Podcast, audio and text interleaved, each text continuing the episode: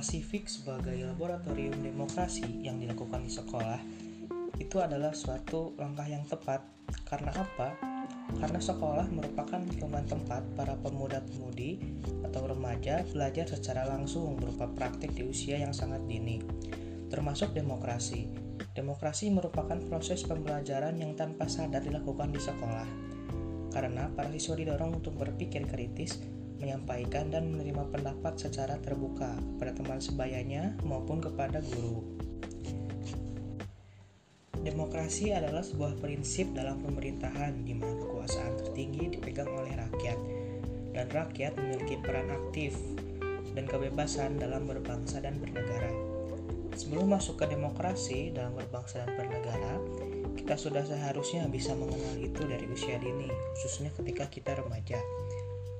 Sekolah dijadikan laboratorium demokrasi bukan karena adanya pembelajaran civic saja yang mengajarkan apa itu demokrasi di sekolah. Namun, di sekolahlah para siswa dapat mempraktikannya secara langsung demokrasi tanpa mereka sadari karena lingkungan sekolah yang nyaman bagi para siswa untuk mempraktikkan demokrasi itu. Berikut ini ada beberapa contoh praktek demokrasi yang sering kita temui di sekolah. Yang pertama itu ada proses diskusi dalam sebuah kelompok.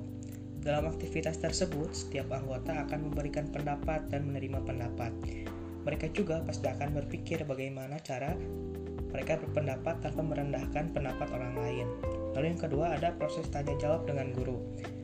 Hal ini dapat mendorong siswa untuk berpikir keras serta bertanya atau berpendapat mengenai apa yang disampaikan oleh guru. Lalu yang ketiga, ada pemilihan umum yang diselenggarakan sekolah. Inilah adalah bentuk demokrasi secara langsung di sekolah, di mana para siswalah yang menentukan nasib sekolah mereka dengan menentukan pemimpin, yaitu ketua OSIS, dalam periode yang akan datang.